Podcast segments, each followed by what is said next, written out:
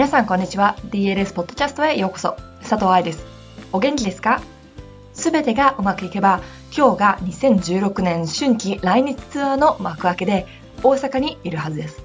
もしかしたら大阪に向かってる新幹線の中かもしれません。大阪では今回初めて治療科トレーナーのためのセミナーを行います。DLS を始めた時、私のゴールはダンサーに自分の体を知ってもらうことでした。解剖学を知ることでコンディショニングがよくできて、コンディショニングをすることで体は変わるんだよ。持って生まれたもの、言われ続けてきたことは変えられるんだよと知ってもらいたかったからです。痩せなさいと言われたから食べないのではなくって、どうやったら動ける体を作りつつ体を変えられるか。横着だから仕方ないのではなくって何が横着なのかを解剖学的に知りどうやって改善していくのかを考えられる私が踊っていた時にターンアウトができないとか、つま先が伸びないだとか、いろいろ言われてきました。その度に、それを持ってる完璧なダンサーの体が欲しいなって思ったけれど、実はそんなエネルギーは自分に向けていなければいけないものだって後で気がつきました。自分を変えられるのは自分だけです。いい先生、環境、体型っていうのはもちろん素敵だけれど、それを使うのは結局自分なの。そう思って DLS を続けてきて、当たった壁、それが教師でした。いくらダンサーを指導しても、スタジオに戻った途端、昔と同じレッスンを受けていたら、ダンサーは変われないって気がつきました。そして何かしっくりこないって思いながら踊ってきた人が先生になった時、もっと知りたいことがあるはず。そう思って教師のための解剖学講座を始め、教師向け指導者になるための内容をお話しし始めました。ほとんどのダンサーがバレエ教師に将来になりたいとか、どこかで今教えてるという事実を考えても、これは自然な流れだったと思います。自分の体に責任を持つこと、その上にある人の体を扱う時に気をつけなければいけないこと、そしてその後の壁が今回のセミナーにつながります。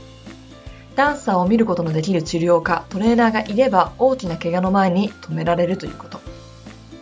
そしてそのためには治療家、トレーナーがダンサーに向き合わなければいけないということからこのセミナーを行うことにしました。集まった人数は少ないんだけれど小さなところから始めないとね、ここから成長していってくれることを願っています。ということで今日のトピックはダンサーを見るとはどういうことなのかという記事をピックアップしてみました。では本文です。私がバレエ学校専属セラピストをやってることはもうすでに皆さんご存知だと思います。オーストラリアンバレエ団の医学チームと研修していたので、今でも時々舞台裏の仕事が回ってきますし、働いているクリニックの名前も Performance Medicine Physiotherapy というくらい、そこで見る人たちもほぼダンサーです。特に2月はオーディションツアーに行くダンサーが多い時期なので、最終調整をしに来るダンサーがたくさんいます。ということで、私は長年ダンサーを見てます。バレエ学校で働き始めた時、生徒と私との年齢差は、スタッフと私の年齢差よりも全然近くて、卒業生のお姉さんだったのに、今では生徒が2000年に生まれたとか言ってきて、ドキモを抜かれます。2000年？バレエ学校で働き始めてから10年以上、そりゃもう年も取るわけですよね。私が日本でバレエバカをやってた時は、まだ1990年ぐらいだったのに。時代は変わるんですね。そしてこうやって年を取っていくんですね。ダンサーとして受講していたヤン・ヌイツ先生のバレエ講習会は終わってしまい、今ではその代わりに愛さんをなんておっしゃってくださる先生方の言葉に、世代構成なんという言葉が頭をよぎります。嘘です。世代構成というひらがなが頭をよぎり、漢字変換をしてみて、あ、そうやって書くのねとなるだけなんですが、格好をつけてみました。まあ、こんな感じで南半球の日差しにこんがり焼かれつつ得たこの10年のダンサーと向き合った生活で得た知識たちを治療家、トレーナーの方々とシェアしようと思ってダンサーを見る治療家、トレーナーのセミナーを作りました。治療の方法やエクササイズの原理なんてもうすでに皆さん知ってるだろうし私よりも素晴らしい先生方がいることでしょう。だからこのセミナーで重点を置くのはダンサーの生活にご招待することです。彼らの痛み、言語、レッスン、目標、生活を理解できたら、それに合わせて治療、トレーニングすることができるから。そして、プロダンサーの仕事の状況や、バレエ学校生徒へのプレッシャー、海外の様子やツアー中などダンサーを様々な角度からサポートしてきた中で学んだことをシェアしていきます。なんで痛みが楽になるまで休みなさいという言葉はダンサーに聞かないのかどうして痛みが本当にひどくならないと治療に来ないのかクライアントに今更聞けないポワントで立つっていう意味や荒黒で踊ると痛くなるという言葉の意味。身内でしか売れないチケットのための舞台に命を懸ける理由だったり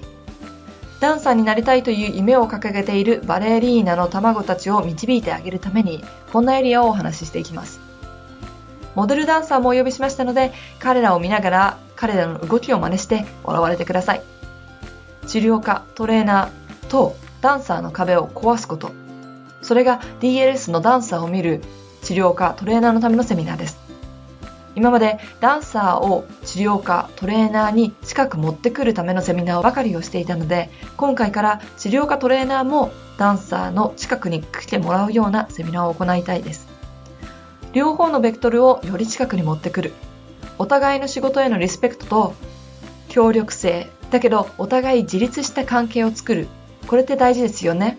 昔、脊柱の滑り症でコルセットをつけながら中学校に通いました。